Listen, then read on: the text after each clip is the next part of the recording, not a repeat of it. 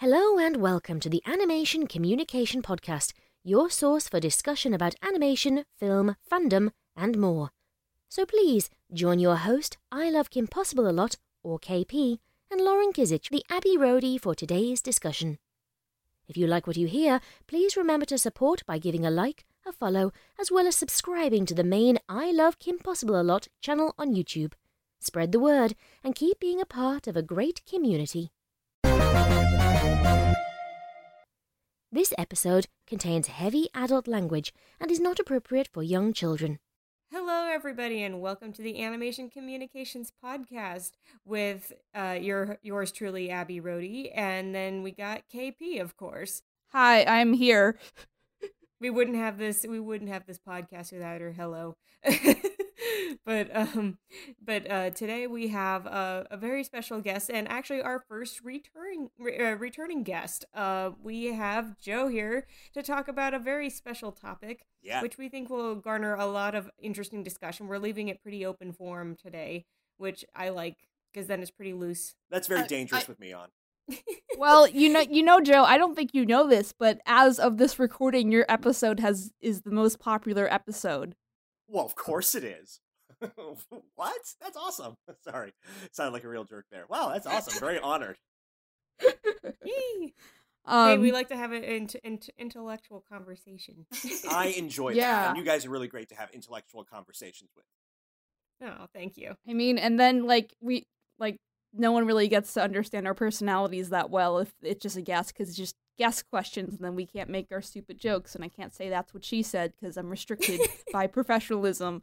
So now I can say it all I want. banter. Well, so let's start the let's start the counter. exactly. Yes. We need more dated office jokes. That is what makes a podcast.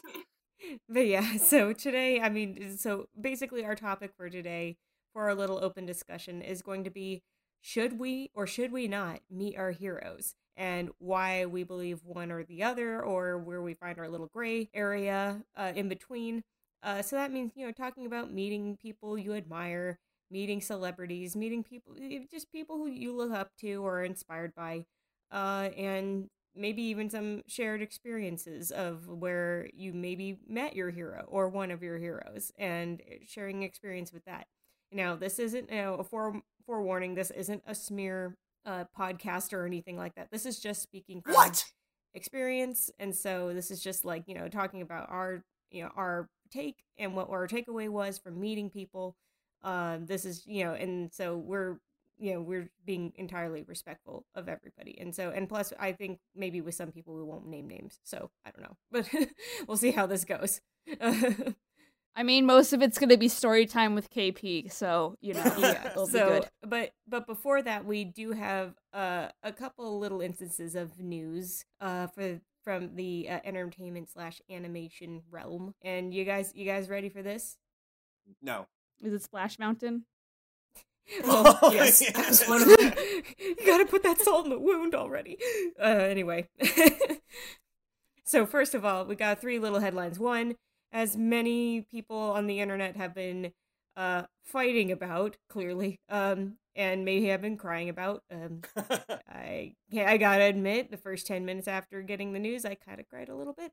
Was yes, uh, Splash Mountain is going to be changing at both Disneyland and Disney World, and I'm thinking, uh, because I I feel like are are is Splash Mountain at other locations? I can't remember if it is, but if it is, I'm sure if if it's I, I'm sure it'll be changed. I just know that Disneyland and Disney World in particular, uh, the only two that I know of that have it, uh, are changing Splash Mountain over to a new uh, Princess and the Frog ride, which actually I am I am excited about because Princess and the Frog is one of my favorite movies Hmm. and um, doesn't get enough love. Good move, Disney. Yeah. Good move. But the thing is, is like We need to anti-racism this ride. the thing is is that the, the the the short story in song of the south the animated segment was the only part that was not problematic. And then you cut back to the live action stuff which nobody even remembers. I'm just and that's just being frank about it and also being factual about it. There are just so many people that didn't even know about song of the south until they looked into it after writing Splash Mountain, honestly. I mean, and the main reason that Splash Mountain was even created was well, there were two reasons. One, Disney needed a log flume ride, and two, Tony Baxter Tony Baxter was put to the task of basically rescuing the um, America Sings figurines. And if you know about America Sings, uh, whether you know about it or not, America Sings was a a celebra- a celebration. It was for the bicentennial celebration of the founding of the United States, basically of, of our Fourth of July celebration. So it was to celebrate American music and how it's uh, grown and changed and how it came from the start to the modern day, which at the time was the 70s. and and uh, and so the designs for the characters were done by Marc Davis, who you his name you may mention. He was a Disney uh, he was a Disney anim pretty much a Disney designer, animator designer, and then he later went on to become uh, uh, an Imagineer. Uh, I if I'm butchering his history, I am terribly sorry, but um, but his art style is what um, uh, basically created the look for I mean, many Disney attractions, but also including America Sings. So his animal designs are what you saw in the attraction. Now, that's a the another thing that he worked on was also this. Um, basically, it was this. Uh, it was Song of the South's animated segments where he worked on the designs for the characters as well, uh, for the short. And so they figured, oh, well, if we take the America Sings figurines and we put them to the animated segment from Song of the South, and we make it, it you know, we se- separate it from the rest of the movie, make it its own attraction, you know, about a rabbit wanting to, you know, go and explore the world, then he gets in danger, and then he learns, you know, home is the best place to be. Then that's a cute, you know, innocent enough ride, and we can use all the animals that are anthropomorphic because they match the anthropomorphic style of Song of the South right. animation. So, anyway uh ramble over uh but that was i mean the purpose of the ride was really like to pretty much save those animatronics and to create a log flume ride which ended up becoming one of the most popular rides at disney um even if people don't really know the origins of it until now. Uh, you're welcome america. Now you know. Yeah. And so uh, but it will be cool to see what they do. I, I i truly believe that the you know they're in good hands with the princess and the frog ride uh, especially when it seems like so many people have been spouting all their different ideas on you know what they could see happening for the because if they're not going to change the ride layout but they are going to change you know all obviously the content of the ride mm. it's saying okay what's going to happen at the drop what's going to happen at this and that and oh there's a lot of blank areas in splash mountain you know in the in the dark parts of the ride so maybe fill that with some you know some new scenes from the from princess and the frog which actually it's supposed to be a sequel of sorts to the movie. So the ride takes place after the events of the movie. So that'll be interesting. Yeah. I guess they can't be too redundant because they already have the the Louisiana the Louisiana Bayou thing going on at Pirates of the Caribbean. So I'm curious how they're gonna yeah. what they're gonna do because you know that will be repetitive. And they have like the the Blue Bayou, which is a Louisiana themed restaurant. So well, the thing is, it's almost like adding on an extension of New Orleans Square, pretty much. I it's, really it's... hope you like New Orleans and you don't want to travel to New Orleans because we're gonna get like a shit ton more of New Orleans stuff at Disneyland. Who wants to bet that they're we're going to get an announcement within like at least like the next six months that they're making a live action live action remake of Princess and the Frog? Oh gosh. I mean, so many have been announced at this point that I'm not sure how legitimate they are. Like obviously we know Mulan is done. They're just waiting for Corona to be over to release it. And then, you know, like everything from Hercules to Atlantis to like But here's the thing. They're making a, you know, a, a ride at Disney theme parks for this one. And so I bet you they're thinking, okay, you know, like this is synergy. This is Disney thinking synergy. We can yeah, get this and then make the live action, and they'll just support each other. So I'll bet that that's going on right now because they also want to make sure they're getting a lot more, you know, black stories because you know just for all of the good reasons and all of the business reasons. So I'm I'm betting that this is, is, the this is the start of with, an announcement for that. Sorry, go ahead. Oh no no no sorry no I, I was like uh, didn't mean to cut in. Uh, I was just trying to go off the point because when you uh, brought up that they're trying to introduce more black stories. Well, I think what they're going to try and do is incorporate more new black stories. Right. Because it's, I mean, with Princess and the Frog, it's only 10 years old, really, by this yeah, point. that's what that's my thing. Is just like Princess and the Frog isn't that old. You know, I remember seeing it. So, at the very least, with Atlantis getting a, a live action remake, um, which I mean is I guess is still happening. We're, we're, we're keeping our eye on the news for that. Um, is that at least that movie is old enough, not only old enough to warrant a live action remake, but it's also because the movie didn't do well enough in theaters initially and that it should get that redemption in theaters even though it's not going to be an animation the story that they told it should be able to get that second life Sure, yeah. on the big screen especially if something that scale and of with that amount of drama and Yeah, it was edgy. It was edgy and adult adventure. live action type anyway. yeah Yeah, um, that's my big like gripe with like tr- like um Atlantis. Sorry, because you know people obviously compare Atlantis and Treasure Planet because those were the two like movies that were different from the norm that were a risk and like Atlantis kind of worked out a little bit and the Treasure Planet didn't because marketing and stuff we'll get into later. But um you know, I I the the animation for Atlantis is great obviously, but I feel like you know, of the two, Atlantis didn't really need to be an animated movie. You know, like I could see it being a live action movie, and, you know, if the same kind of color palettes were used and stuff like that, it'd be really neat. You know, you know, it's like Treasure Planet is a harder sell because it's not only is it more sci-fi um aspects and like anthropomorphic animals and stuff, Yeah. um, but it's it's it's also you know more fantasy and like right. it, you can't really do it without doing a little Star Warsy stuff. So, um, but yeah, I I'm I'm down for Atlantis. I I know people that empathize with that one um, specifically, and now with the the the rise of the the nostalgic dollar, essentially, where people are.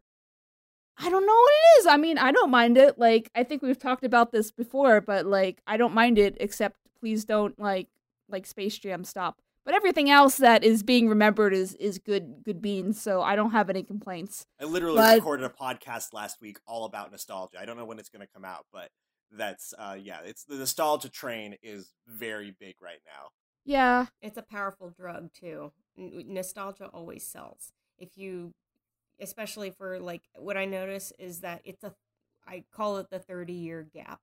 Anything that you know sorry there is a um uh there is a certain 30 year gap between what you were nostalgic for hmm and it could be for a time you didn't even exist in but it's like okay so like in the 80s you seem to notice that there was almost a lot in music and in movies and television there were almost like homages and tributes and everything to you know the media of the 1950s Sure. that's why you had you had like back to the future and it would and and then even like the tail end of the 70s uh putting kind of that sugary spin on what happened in the 50s uh in grease so Sure. you had that kind of like that gap That's a very good point. to be nostalgic for a time like that and then when you look at it now uh 30 years after the 80s we're all nostalgic for the 80s and stuff why do you think stranger things is a popular thing why do you think uh you know the disney afternoon block is is popular again and now they're getting their a second life you know on uh in in reboots on disney channel Yeah. and so it's so yeah so i i like i, I just noticed it's this trend No, it's of definitely true. nostalgia Although the 80s is sticking around a lot longer than some because, you know, we're still able to say, like, oh, it was like not so bad. Segregation wasn't around back then. It's kind of the farthest back we can go without being Right. like, oh, kind of embarrassed, even though there were things to be embarrassed about back then. So it's entertaining. But we are really off Yeah. topic, aren't we?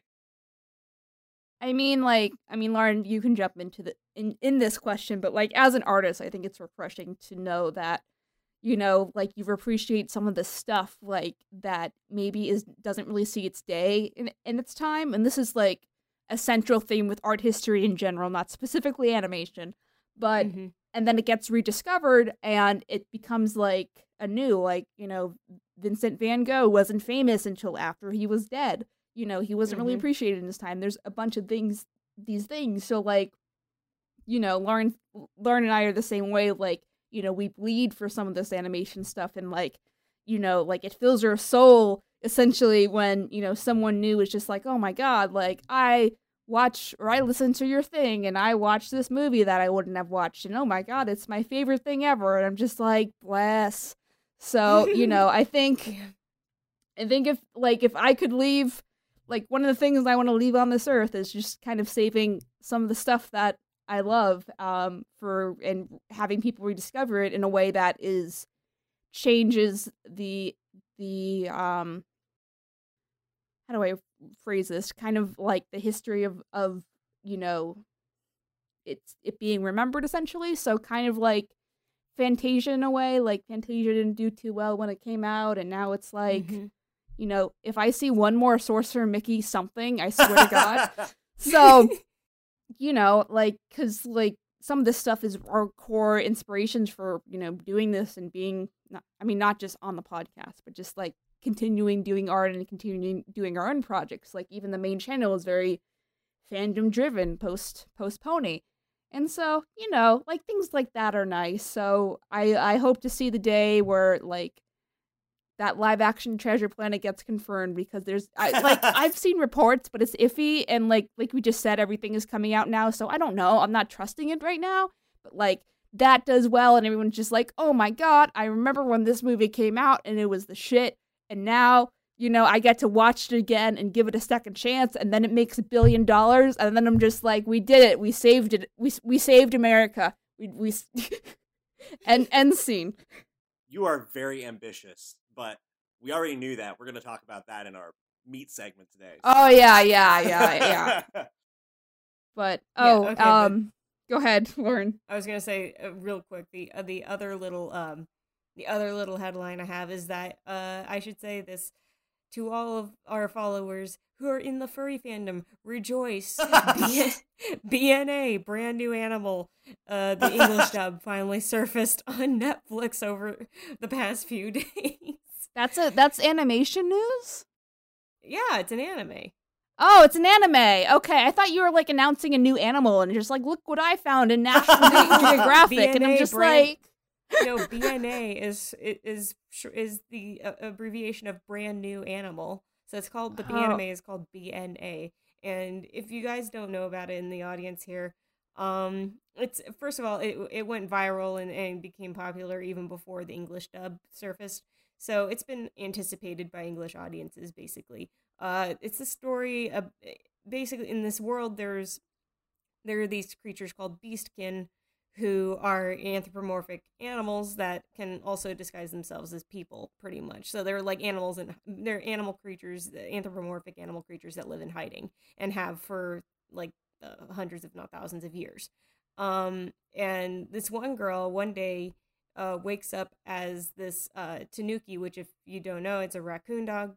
It's it basically looks like yeah it looks like a raccoon. Um that she wakes up as a tanuki beastkin and she ends up going into the city and finds another beastkin uh, who is a wolf. And uh, they basically have to go out and figure out why she turned into this because people don't just turn into beastkin overnight. It's not a thing that just happens. Everyone knows so, that. uh, so there's a whole mystery to the to the show and that's as much as i'll leave so cool thank you yeah, I'm completely ignorant about this, so I'm glad you gave me the little rundown.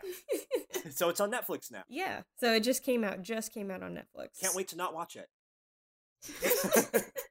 I can't wait to listen to this podcast and then forget that you know we tell you guys things to do. Um, speaking of telling you guys, because we talked about, because we talked about Splash Mountain, that's the more important headline apparently. yes.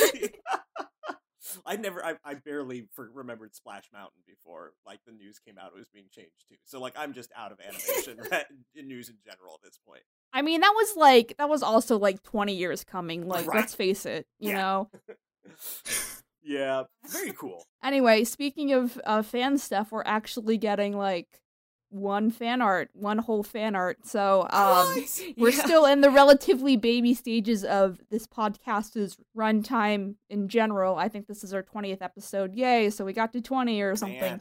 So, you know, but still in the in the realm of podcasts and the realm of stuff we want to talk about, you know, we'll probably I don't know how, you know, we're we're still starting out, we're still scratching the surface, doing the basic stuff. So, you know, um especially too like we do bumpers on the main channel if you do fan art for us. Like, please do fan art. Like, it it it can it cannot be good, and I will love you anyway. Yeah, we we see we see the art. So just you know, hashtag it, tag us. You know, we'll we'll see it. And Feed and our we'll respond to it, narcissism. because we love that stuff. Do you want to talk about the art that we got, Lauren? Yes. Okay. Uh, yes. So to condense it, and also I don't know if in the in the YouTube version of this we can just like slap this on the screen. Editors get on it. Um, is uh okay. So as of the recording of this, uh, a a, a few nights ago, uh, KP was watching uh an extremely goofy movie, uh, and she posted a picture. Uh, editors slap us on the screen if you're if you're doing it for the video, I guess. um, the screenshot from from extremely goofy movie of of Goofy being grabbed by Bradley Uppercrust the Third, which I'm sure y'all have seen be memed out from the movie because of his crazy faces. Yes, That's that's such a stupid name. I hate it. That's the point. I know it's the point, but it's He's still like when I heard it, I was just like, ugh. Can't you try a little bit harder? yeah, he's just he's the stereotype of the you know the the frat boy you know snobby rich kid kind of like just yeah that kind of character from like you know hi- hi- high school 80s movies but anyway um but the uh or not high school 80s movies i should say uh, college 80s movies i'm sorry there are no frats and I was thinking, does that Um, mean he's gonna murder the protagonist? There's also no college X Games. I had to Google it. Huh? So, I was just thinking. there's there. So the the the. I mean, we're getting a little off track, but the plot of the movie takes place around this event called the College X Games, but, well i mean the, which isn't a thing. well the, the, the x games are in fact a thing but the, I know, but the college college X Games are not a thing. That's my point. No, yeah, they were doing it. I know they were doing it to really just cross promote the fact that ABC has ESPN under their um, under their umbrella, and so they're like, let's just promote our ESPN X Games kind of deal. Um, because who? Why else would they flaunt it, right? And have it be a literal plot point in the movie. But anyway, um, so she posted this screenshot of of Bradley and Goofy, and I, I, I in turn uh, you know, cropped their faces out and said, "Here's icons for you and your friend." and, and basically, one thing led to another. We're throwing puns back at each other uh, about the movie, and then before we knew it, uh, our friend Brogar Arts on Twitter. Uh, his name is Gus, by the way. Give him, giving him a shout out. He is awesome. He loves to make art for us uh, every now Give us then, more fan art, Gus. In particular, it fills my but soul. now, but yeah, Okay. but now in particular, we have art that is re- relevant to the podcast because before I knew it, I w- had a goof sona, and she and Katie had a goof sona, and she and he drew this picture, and and so this is our first, I guess, it's kind of sort of official Yes. fan art, I guess, oh my god. for the podcast. I mean, we got the he he did the Beatles one. The, He did the, the Beetlejuice one. Yeah, that's true. He did do the Beetlejuice one. that is how you Um, know. but, you I mean, the made first it. one that's re- relevant to something we're actually talking about on the podcast. That's like, uh, like what we're like, you know, when we were talking about reviews and stuff recently. So, Mhm. other than the running joke of me loving Beetlejuice a little too much. That is how you know you Yeah. made it when you have a goose persona. Eventually, When you have a goof sona. You, you, you, eventually you're gonna have to line up like your pony sona and your goof sona. You're gonna have to create like an Avengers team of all your personas. When I was at one one of the years I was at BronyCon, someone did kangaroo versions of all the like the pony YouTubers, and I got a Oh keychain of of my pony, like a blue kangaroo with the cutie mark on the shirt, and I like have it on my on my um my money bag for conventions, and I just think it's funny and it's random, and I'm just like, okay, I can cross that off the list. I got a kangaroo me. yep, the thing you didn't know you needed or wanted and still don't. But it's Shout out to you, kangaroo guy. Yes. oh man, that's amazing. But yeah. Anyway, that I guess ends our our news segment. Is uh, we wanted to give it finally uh, just a shout out to Gus. You're awesome. Thank you.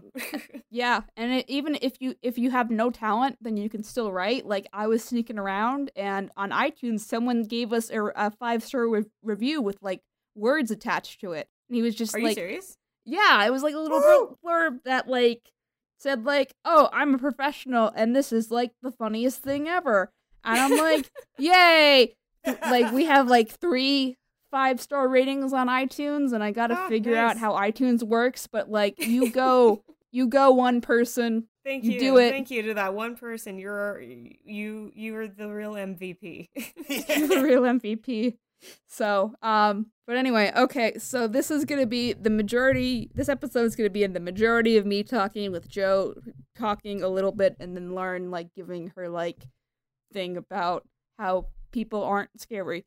But um, essentially, in this whole um, as I mean, not coronavirus version. Essentially, we have a lot more access to people we admire, showrunners, voice actors specifically for animation, sometimes just regular actors that are, you know, going to conventions and, you know, they'll get your picture and your autograph and you can touch their face, except, you know, Don't security might topple you, but you can try.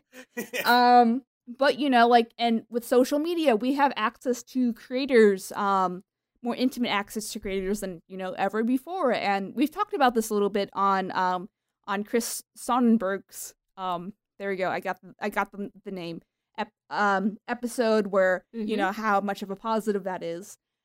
Um, but I guess the the catch twenty two essentially of of that whole dynamic is specifically networking with people that you admire because there is, you know, a potential like not need but attention like you might have opportunities to do things you know at conventions or that you normally would at you wouldn't have. Like i got i mean i hope it's still happening. If i assume it's still happening but one of my conventions that i was announced for that got canceled because of covid had a panel that what i was doing with someone like someone new that i was like over the moon with and they were just like lauren i can't believe they're letting me do this so when that is back on hopefully everything will be back on then i can tell you what that is but i was just like Oh, I thought I was the like the top cheese, yo. I was gonna have my parents fly in, like the whole thing. Anyway, but um, from my experience, and for people who don't know my brand, I guess, or haven't watched my videos at all, or are new to the whole KP community in general, um, I am going to tell you the long, unabridged version of me dealing with Star Trek actor John de Lancie and Woo! going to conventions and trying to network with him, and just kind of the general mindset that um, sometimes actors um, have when they or when they're at these things, essentially, because it it varies. And like one of the th- one of the things I fear as you know becoming not more affluent, but you know having having more industry talent like on the podcast on the main YouTube channel is that I'm afraid I'm gonna piss someone off and then they're gonna be mad at me and then I'm just like, oh my god, I love that person, Mhm. but now they're personally mad at me because I did something stupid. Like they're like, you know, I'm very blunt as a person. So I will do things that either people will think like it's the coolest thing ever, or they'll be like, Who is this girl and why won't she shut up? So like one of the things I do at conventions, for instance, is I yell at people, "Hey, do you want to buy some shit?" And like seventy percent of the time, um, they're just like, "That's the best sale pi- sales pitch ever. I'm gonna come see your shit." And like, so I have to like the majority of when I'm doing cons, I'm doing commissions, so like that is like a personalized thing. Most people who see me at conventions are not going to buy my pre-made stuff based on my horse OC because they have no context for that. I mean, sometimes they do, but other times they're just like, I, I'm, I have to be like, it's me, but as a My Little Pony, and they're like, what? How old are you? so that is, um, that is my life. But I can, I, I understand that that can isolate a lot of people. Um, and you know, if for anyone who cares, just tell me, and I will that it bothers you personally, like I don't mind. I just need to know because then I don't feel as bad. But anyway, um, but that approach works and it doesn't work.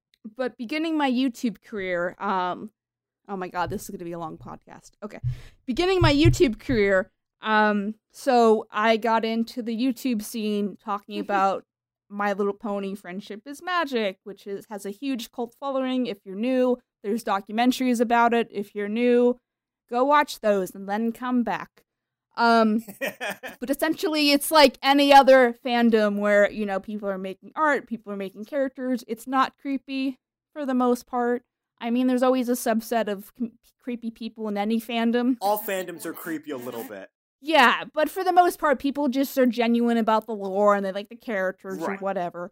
So, um, so, um, when I was getting into the the fandom, so like 2013 ish, so like as someone who generally really likes animation, and I was like from the outside looking in, I was just like, what are these bronies? Like, I like bronies because um, one of my thing big things is liking any kind of medium, you know, for what it is and not just the labels. Don't judge a book by its cover. So I thought it was really neat that these like military men were like, My Little Pony is the shit. And I was just like, You go, girl.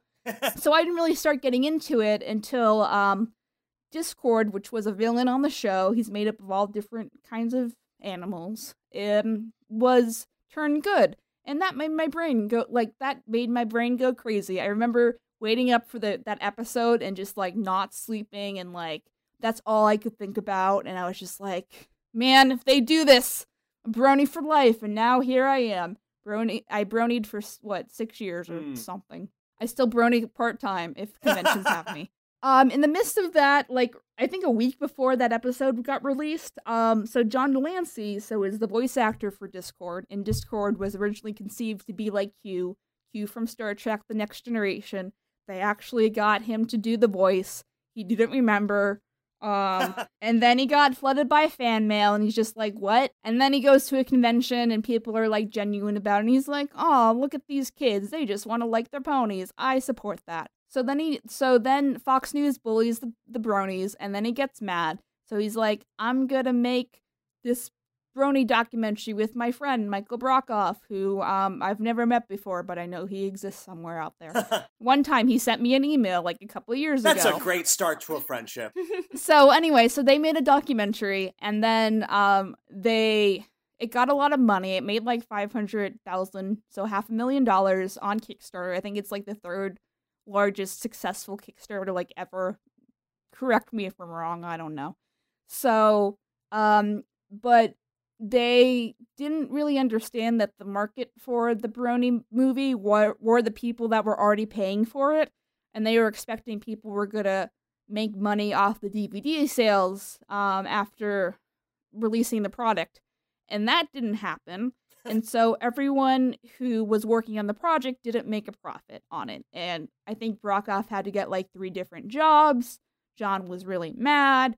I don't know. I wasn't there. These are just things I, I've heard from other people. Anyway, so I was just like, poor, poor Discord John de Lancie. Like, he got me in this community and now we're making cool things. I'm gonna make a thing for you. So I spend um a long time making this big video called Let's Go Meet John de Lancie and it's 20 minutes long and has an animated segment animated segment at the beginning and that was really my first time dealing with actual animation. Um and it was it was a dumpster fire because that was my first really big project, but it got done, damn it. Um Joe, Yes, do you want to jump in and talk about like your your introduction to this? Oh, I'm sorry, what? Why don't you talk about your introduction to this? Gotcha, where I was yes. just like, there's this guy, Joe. Yes. Yeah, no, so I got, you know, I mean, I was introduced to you, you know, uh like my freshman year at college in New York City and you know, then we started corresponding and I knew you and, you know, I was doing some YouTube stuff and you were doing YouTube stuff. You were doing much bigger, much more professional YouTube stuff than I was doing. But I knew about the you know My Little Pony uh, show, and I, I watched some of it. I thought it was pretty cool. Like you know, again, like it's it's at its best, it's what uh, you know animation for kids, and and you know that sort should be. You know, doing metaphors about real life in you know a fantasy realm. So anyway, I was I thought it was cool what you were doing, and you know it was really fun sort of turn it took when you started talking to me about there's John de Lancie and he did this whole thing for the Brony community but then it turned out bad. And so I want to do this big thing that's a big thank you. And of course, it sounded like you because you're always ridiculously ambitious with whatever project you're working on. And, you know, and, and you kind of have that attitude where it's like, hey, you know, I, I, you know, I'm too young to know that certain things can't be done, so I'll do them. Is the quote from the, the uh, movie Amazing Grace.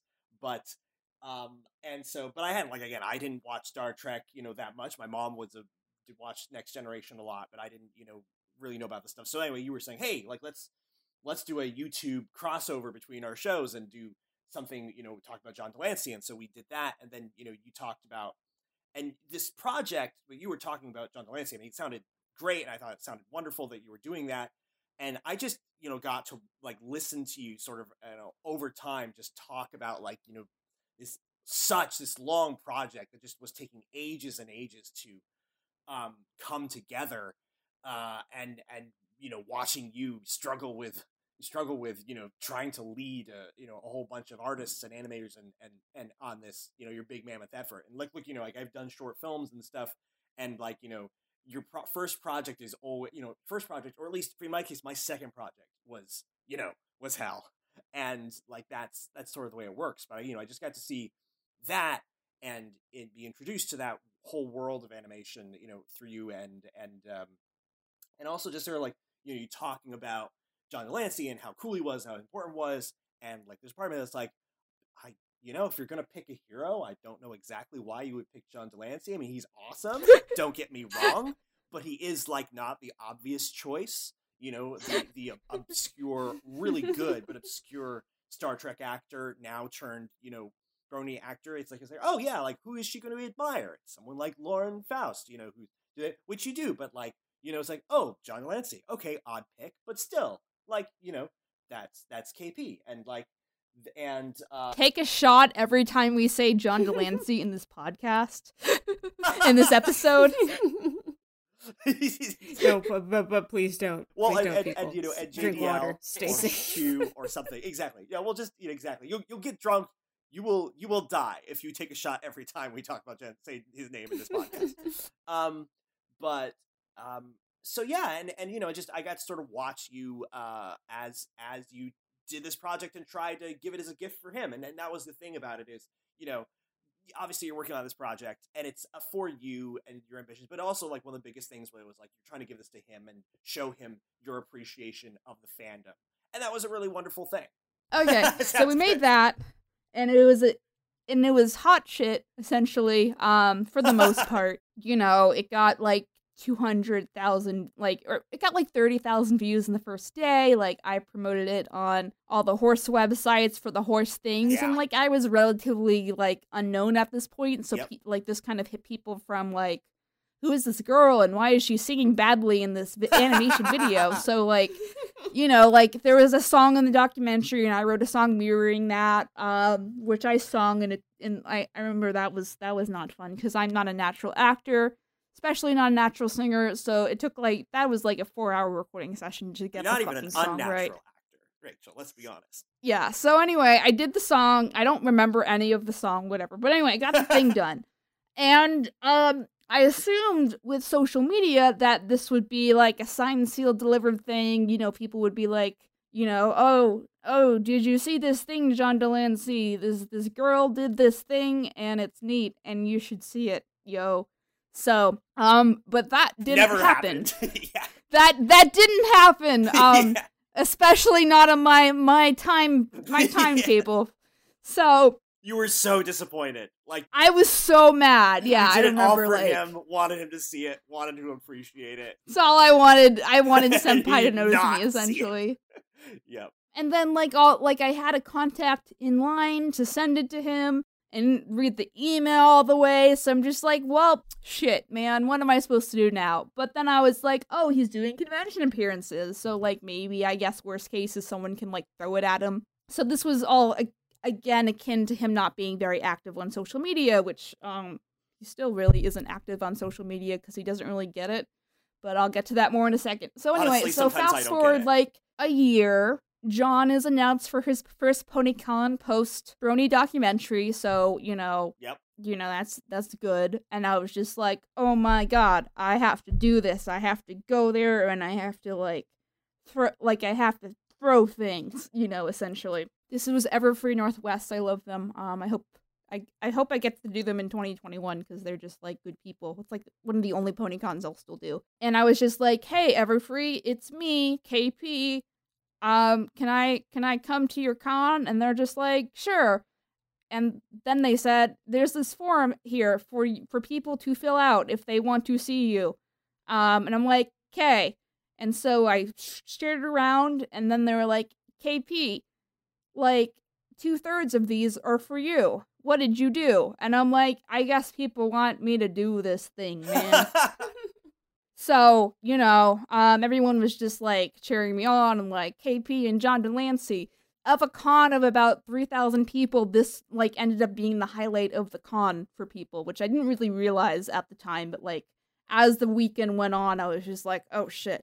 I'm sorry to interrupt, but I just want to I want to go. make make sure that people understand this because like from my perspective as a friend, but also like what's going on in the fan community because in the fan community is building. is there something like banging in the background There's fireworks. People are doing illegal fireworks. what in in New York. Why, people? Why?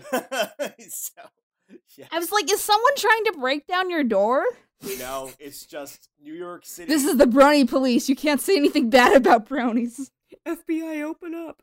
yeah, exactly. Yes. No, but like, um, the thing is, people don't understand. You know, this in the fan community, this anticipation for like KP getting to meet John de Lancie was reaching a fever pitch because like this is like over months that this is happening where she's trying to mm-hmm. get John to be able to see this and like she's developing a fan base and John obviously has a fan base. And so people are are rooting for this and they're talking about this and it becomes like this sort of Superman meets Batman thing like they want them to meet and they want you know and they want KP to be able to show it to him. And like you know I as a friend am kind of like hearing like hearing like getting like calls like every week from KP being like like I, I just gotta show this to him and it's like it got you know like this has gotta happen and maybe this time it will work and maybe that time it'll work and it's becoming like this like sports event just to to to see if this is going to happen. And it's like, you know, again, part of me is like, man, she picked a weird person to be her hero. Like she's a weird person, but like this is something like I'm invested in now. So yeah, so like leading up to this, like just so people realize the level of anticipation for this uh to happen going into like a convention where it like might happen and something might happen. Okay, go ahead. Yeah it was lauren you were did you fandom like were you like in the sidelines for any of this out of curiosity Yeah, I wasn't heavily involved, but I definitely was seeing everything as it was coming coming to a head. So I was the person on the sidelines watching the fire build to a crescendo.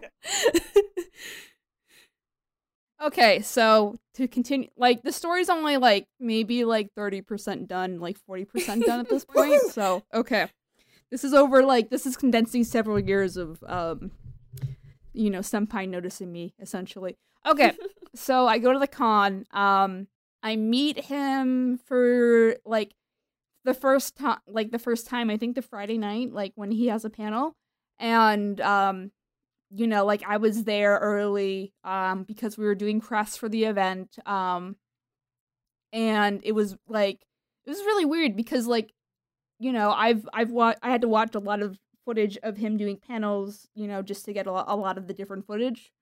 So seeing him like walk in with his agent like in person was like weird. Like it was weird. I couldn't move, you know, and he was talking to um Jenny Nicholson and her friend um Griffin. Uh, they were they were horse people back in the day too, and they were doing a horse event.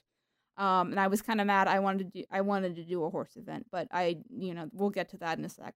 So anyway, um, and I was just kind of observing, and like everyone was like watching me, like it was, you know. And then so after that, like the con head introduces me, and I was just like, "Hey, I made that video," and he's like, "I don't know what you're talking about," and I'm like, "Okay." I mean, like I could tell. I'm like, well, I guess we know that. So, um, but he didn't really get that the video was kind of the highlight, and he still really didn't get it for that whole con. But anyway, so cut to Saturday. He's got his huge panel with like everyone there. I'm in line. I get a, I have this stupid shirt that says "Space Pirate Adventures Go." um, with with my pony and his pony. I think I bought Joe one too. you did. was I still have it. Yeah. So um, Nobody, You who- know, none, none of my friends know what the heck is going on in there, but I still have it. it's fine. You don't have to tell them. Just be like, it's a it's a code. So anyway, um, so and the the joke with that is just like I want to be best friends and go to space on space pirate adventures and you know So like my friend um my friend Nick who was on the Brony documentary told like had told me stories about like oh you know I've been to John's house and like I do like you know I went to barbecuing on 4th of July and like one time I house sit and you know had my friends over and we played with his dog and I'm like I want to play with his dog. So I just assumed like once he'd like understand that like th- this this gesture essentially he'd be like oh this this KP girl is kind of the shit. Like, I'll if she's in LA, sure, I'll I'll hang out with her or whatever. You know, like what what what a normal person I assume would do. You know, like as long as I kept my boundaries, which I really which I still really try. Keep your boundaries. Don't touch people's faces Anyway, um, unless they ask so, you to, and sometimes not even. Yeah, that. Feel epic feel. So um, so his big panel. I'm in line about 10 minutes in the panel so like really early relatively early in the panel these like two like 10 year olds or like 11 year olds or something children um they go up to and they're like do you know who i love kim possible lot is and like then the crowd starts reacting and he's just he has no idea what's going on so he's just mimicking the crowd and then um and i'm like hey i'm here yay so um then they let me cut the line and they were like, "Hey, I made a video for you. You should watch it, but I have this stupid shirt. Do you want it?" And he's like, "Cool." And then I got to run up and like it was like one of the best moments ever and I'm like, "Here's my stupid shirt." And then he like pl- plays around with it and he's like, "Oh, you guys don't want to see this." And then he's just like, "Space Pirate Adventures." And he laughs and like stuff. So anyway, that was neat. Um Yeah. so like, and I was told like, oh my god, they were clapping for you as much as they were clapping for him, and I'm just like, so much power. Um. anyway, so day three, um, so so the end of day two, um, was the dinner fancy, the fancy dinner thingy, um, and if you haven't seen the video, there's a scene, there's a scene where um he he he he he messes with people a lot of the time. So like when he was first starting to get into this someone gave him a drawing of discord his character and one of the things looked phallic so he messed with the guy and then he signed the phallicness and then that be- that story became a meme. So i guess this guy at the dinner prints all of these things for people to remember for the dinner and they have like a big big fucking pool noodle like to, that that they give him and they're just like okay p do you want to say something and i'm just like oh okay i guess i can give like a like a spiel to to somewhat buzz john de Lancie as he's like not paying attention john also drinks like heavily at cons which is which you know i've i've never seen i've never seen him drunk but that is one of the things i would love to see one day we are you know, because that just sounds tea. like the funnest shit ever. So, um, but anyway, legend legend has it that he he gets wasted at cons sometimes.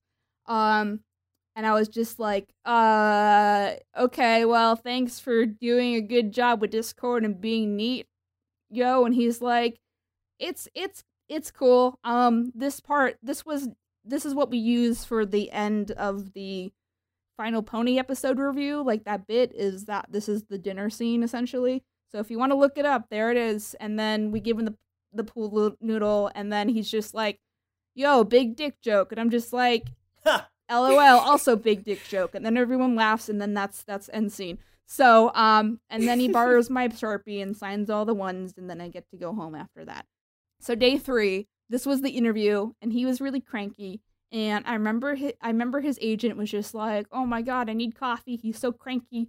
Bree. So in the interview, um, in the main interview, you can probably see a little bit of crankiness and like how nervous I was because like there's ten people in the room, and I have to kind of try to improve his mood and also pitch this video to him and like you know, and he's just like, you know, I have to I have to have dead eye contact with him for like ten minutes, and it was scary it was like what I what I describe it is as um is this that great Gatsby quote like you know with the the monocle guy the monocle billboard guy and like you know like Mhm. the the eyes of God. Like that's what it felt like you know because I was just like you know I've watched so many stuff and it was just like oh god I'm gonna mess this up. So I was so nervous like I was shaking you know. But you know he he ended up improving his mood and we gave him like a little goodie bag and it was neat and you know you um can tell the difference in the interview, like when it starts like how like not having any of it he is and how nervous you are um and and then how af- as it goes on like he gets loosens up and so you feel better and it becomes just like much more of a friendly interview. Yeah, but it was it was like the scariest. That was like the scariest thing ever. So I remember I I after the interview I went in like the courtyard of the hotel and I just fucking cried because I was just like, he's scary. So and he's also like tall too. He's like six Oh, four, yeah. six five. Oh gosh, yeah. So he's like I'm up to his shoulders, if that. So like he's he's a big he's a big tall man. And also backtracking a little bit, um, so in the first the other thing that I noticed is his agent was very um conscious about making sure he was comfortable. And the story I heard in the green room after this interview that Jenny was telling is essentially that they were going to do a, a cold read of a script. And um, if you're not familiar what Jenny used to do in the pony thing, um, essentially it's it's um it was very off-brand humor, but it was it was good. Like, is that Lauren? Is that how you describe friendship as witchcraft? yeah, pretty much. Okay, but if you don't have any context for it, then it's like, what is this? Like, I don't understand this. I'm old, you know. So that was like, and John has very, very bad dyslexia. So all of those things, like, he didn't get the script in good enough advance. Like, he he was like freaking out a little bit. So they ended up scrapping that. John found this old speechy thing that he wrote when he was like in his twenties and um he t- like and I've I've I've since heard it several times. I always go to the this poetry thingy that he does, but he um but he reads that, and I was just like, he is a grown man. I'm not gonna treat him like like my my Discord babu. You know, he is he is a good bean. And then um he like it like the the thing talked about like or brushes on the relationship with his parents, which I which I assumed wasn't good, and he starts tearing up, and like I'm just like, well, oh oh, like I want to hug you, but I can't because you don't know me. It's just like poor senpai. So that's why um I figured the agent was like still very protective and making sure that he was comfortable with whatever he was doing at con. So that's why John usually just does Q and A panels, and then like he sits there with the cast of people. Anyway, so that was the first experience, and then leading up, like I mean, eventually, so I gave him the flash drive of the video. He forgot about it. I was very mad. like he like you know, I was just like he put it in his pocket and then he forgot about it.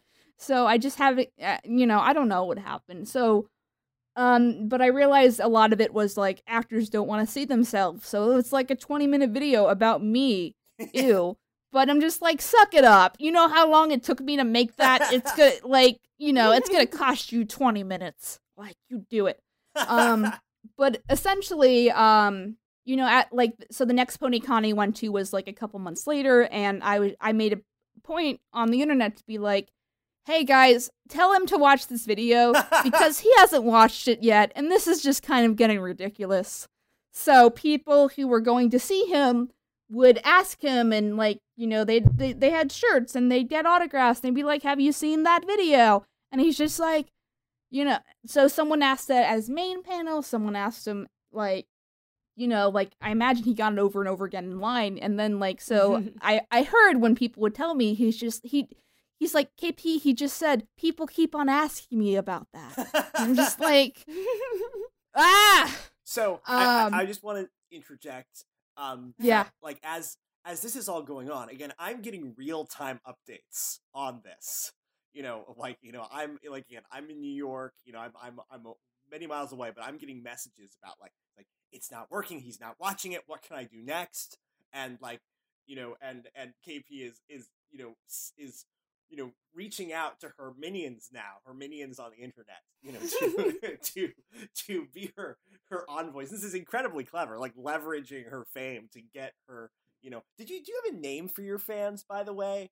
Like you know, um i do now they're called communicators okay, okay.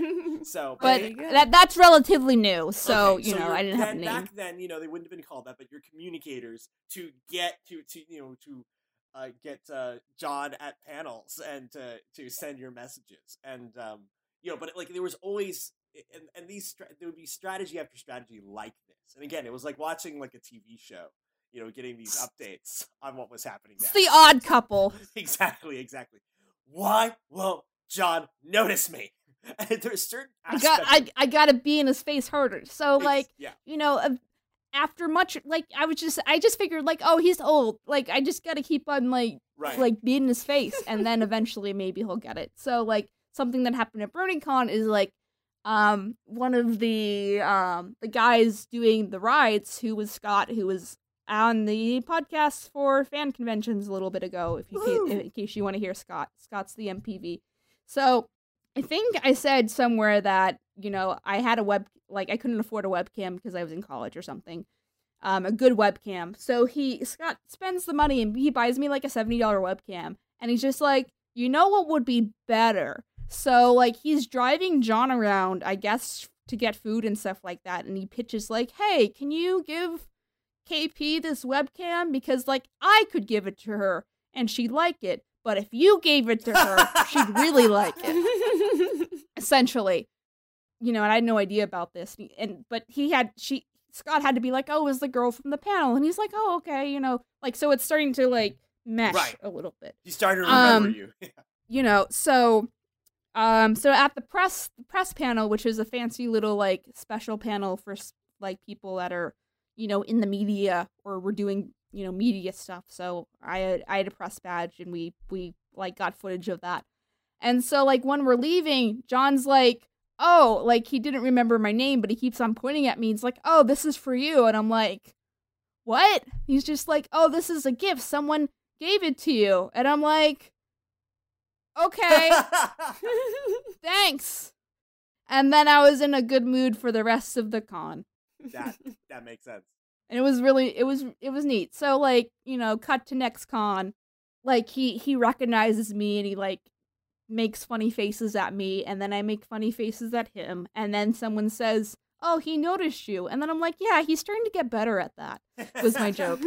um so you know so that that basically continues and then but i'm like okay well this is not really going anywhere this is just kind of like an acquaintanceship thing you know like i want i want i want la mentor senpai de Lancie Right. you know What- not just like oh i can make funny faces at you child that's So, I want um, to add to this just before you go on. I want to add to this. Uh-huh. Like there, there's a certain point at which this sort of like this thing evolved because at first it was like, oh yes, you know, I'm going to give this video to show that you know my appreciation for his fandom. But like at certain point, you know, it's like I'm watching. It's like okay, like she wants him to be a mentor, and she wants him to be a mentor, and and that and and to become you, you started this whole process of like I'm going to like you know find ways to connect and get him to be my mentor, which was really cool. Like sometimes it was kind of overly attached girlfriend territory, you know, and I wasn't always sure, but like, you know, you're also like, you know, really a professional person. And so everybody who is involved in it was kind of like, oh my gosh, she's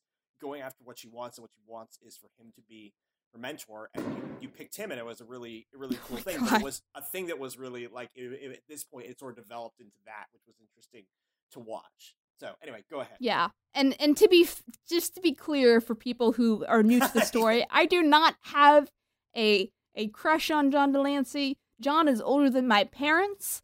Um he has children that are older than me. So this was purely a platonic like, you know, you know, I don't the world is scary. Please mentor me, senpai. Yep. So, you know, It was I just want to put that out there. Yes, but no, You know. no, yeah. Clearing this up right now. It never came across like she had a crush on him. No, Yeah, people kind of assume that sometimes. I'm course just they do. Of like, course uh, no, no, no, uh, no, thank you. but an, Like I don't, I don't, I'm not into grandpas. No, thank you. no, no, no, no, no, no, no, no. but that is also one of the things that you would always talk about to me, and, and, and we would discuss and empathize with. You were saying, "Hey, why isn't like I would be a great protege for him? He would be a great mentor for me. Why is this not happening?" And like I'd be like, "Like because he doesn't want to be accused of being a creep. I mean, like you know, he's trying to protect himself from that a little bit. That's a little bit what it's going on. Also, his agent is trying to protect him from that, and so like that's a dynamic that's going on. yeah. So, um, you know, so like, let's see. I'm trying to think of what else happens. Um, um, it gets to the point where I remember like this was the best day, like up to this Yeah. point, where so we like me and my friend, um, so this was Equestria LA, so it was it was walking distance from Disneyland. People were like going to Disneyland, we're staying at this hotel, going to Disneyland, and we had nothing to do Sunday. I didn't have any panels, so we were like, let's go to Disneyland. And then I made my friend come back from Disneyland to see John's panel. Keep in mind, I've seen like 15 versions of John's panel at this point. But I was like, no, we're going to see, we're going, we're coming back from Disneyland to see John's panel. And he's just like, okay. So we go to see John's panel, and John doesn't really, or he, he never really watched the show. Like, he, so people would ask him specific, like, horse questions, and he's just like, I don't know. I play Discord. He's neat.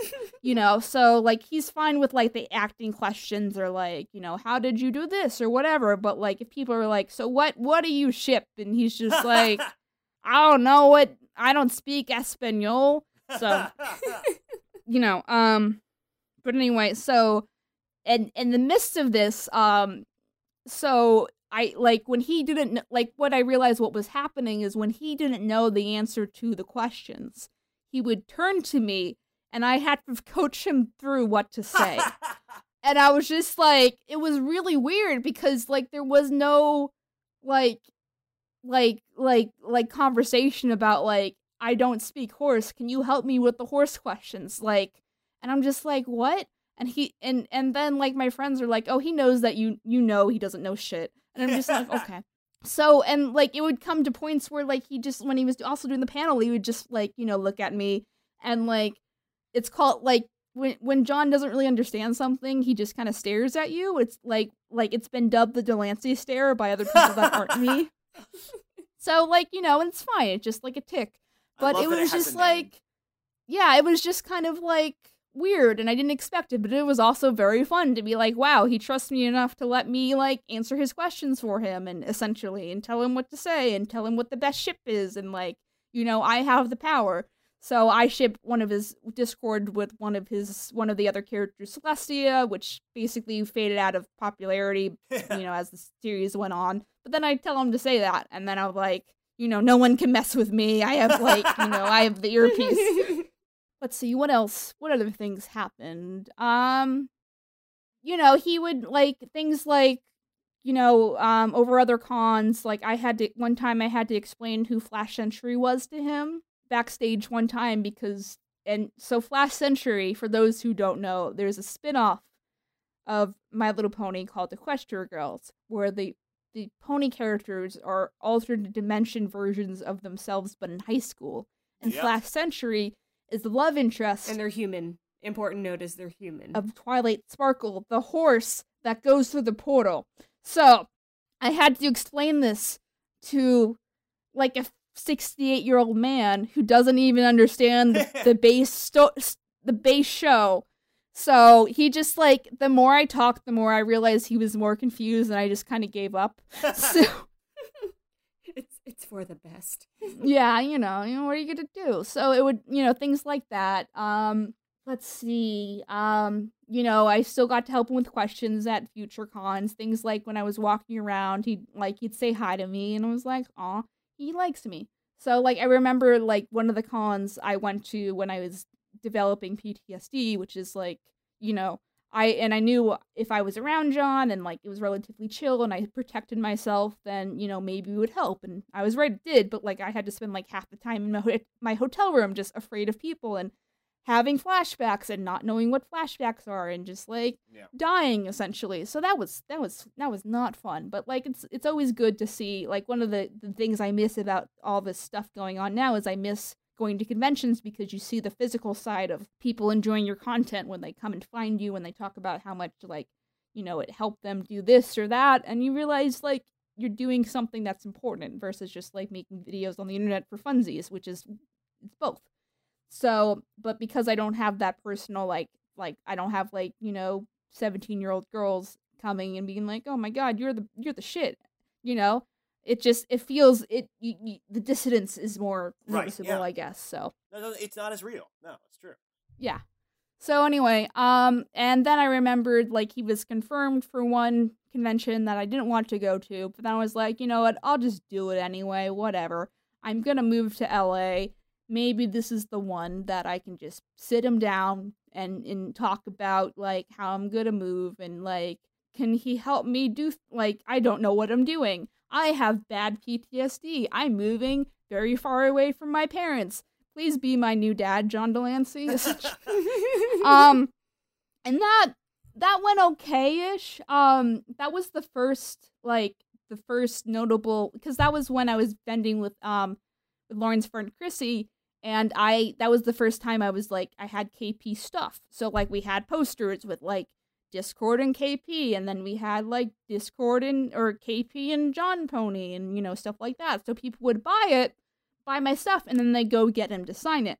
And then so he would get like a bigger fluctuation of KP stuff than normal at a smaller convention. So he'd like start to fuck with people a little bit. So like things like you know, someone said, "Oh, guess where I got this from?" and he just like rolls his eyes like jokingly and signs it, you know, stuff like that. Um, someone told me a story about I guess I signed a Minecraft sword sometime like Huh. you know, like 5 years ago Sure. and they tracked down I don't think you know the story. Well, you might know the story, Joe. And they tracked down John. And they're like, "Sign next to KP." Or like, "Do you know who this is?" And he's like, "Yeah." He's like, sign next to her. And then he's like, okay. And then he signs over my signature. you know, stuff like that. Um, I go to his panel. Um, I go to his poetry panel the first night because, like, I haven't seen him before at this last con. This was, I think, 2017 ish. And, you know, I, like, you know, I, like, you could, I could tell he recognized me, which was nice. And, like, I, I, I, I waited for him. I was like, you remember me because it's hard for him to it's hard Yeah. yeah. yeah and then he's just like of course i do and i'm like so you know that like filled my little kp heart up but um Aw. and i was just like can i give you a hug? And he's like sure. Like sure like tired but like i'll do it anyway for you. And i'm like i love you too senpai. So you know um that was starting to see like a like a, a general recipro- reciprocation which is hard because these are social relationships that you can't plan. Like i was afraid that at some point he'd be like who is this who is this child? And like i don't want her around. And why is she going to all of my panels all the time? I don't i'm confused. So but that never happened. There were points where he like you know one time um there was a convention that i will not name but um i heard from staff that that they asked because they were ill informed they asked john if i should be banned from the con when the con was starting. Like i already flew in and everything. And john's like and they also already cleared it with his agent. And his agent was like yeah rachel's fine. And so he's like oh i mean i like and i was like what did he say? And i'm just like well you're still here aren't you? And i'm just like oh he does love me. So like things like that. Um things like you know signing stuff like discord stuff and he would see my signature on it too you know. But that is the current dynamic um generally right now. So it's been long story short it's been a very like i don't know how long i've been talking. Um i've been talking for an hour and a half. Okay almost. So long story short um it's been very very very emotionally draining. Um there's been points where like so eventually john saw it from twitter and it was just like some random twitterer without like even a profile picture was like did you like poorly typed like did you see this this thing from from kp and he's just like well that was neat and that was basically all i got but it was enough it was enough because i finally got confirmation. And i was so like i get i would get mad because like up to like three cons like you would say like oh someone tweeted me this thing with discord and and it had porn in it and i'm just like wait what? And i had to think about it. And someone had tweeted him a um pmv so basically the clips from the show edited to a song um um from the Avenue Q. Um so Avenue Q is a musical. So um but they redubbed the the song with pony clips and the song was The Internet is for Porn. oh god. So he he watched that Oh, and I'm just like, what are you doing? Like I I made this thing, it took forever, but you're Oh. watching like this stuff that other people were like I would, I don't understand. I just, you know. So it would be like things like that. And, you know, it'd be hard, like when I would tweet at him, it would be hard to tell if he, like, recognized my handle. And sometimes I was pretty sure he did when he would tweet, like, several times back. And other times he, I wasn't sure. Like, I think my favorite time is when I saw Coco and I there before Coco there's a frozen there's a frozen short. I think frozen Yep. Yeah, What- Frozen. Yeah, the, What's the- third, the thirty minute Frozen short. Yeah, what's it called? Like Frozen Frozen, Fever. it was Christmas. it, Olaf's Fever. Frozen Adventure. Oh, I thought- okay, okay, whatever.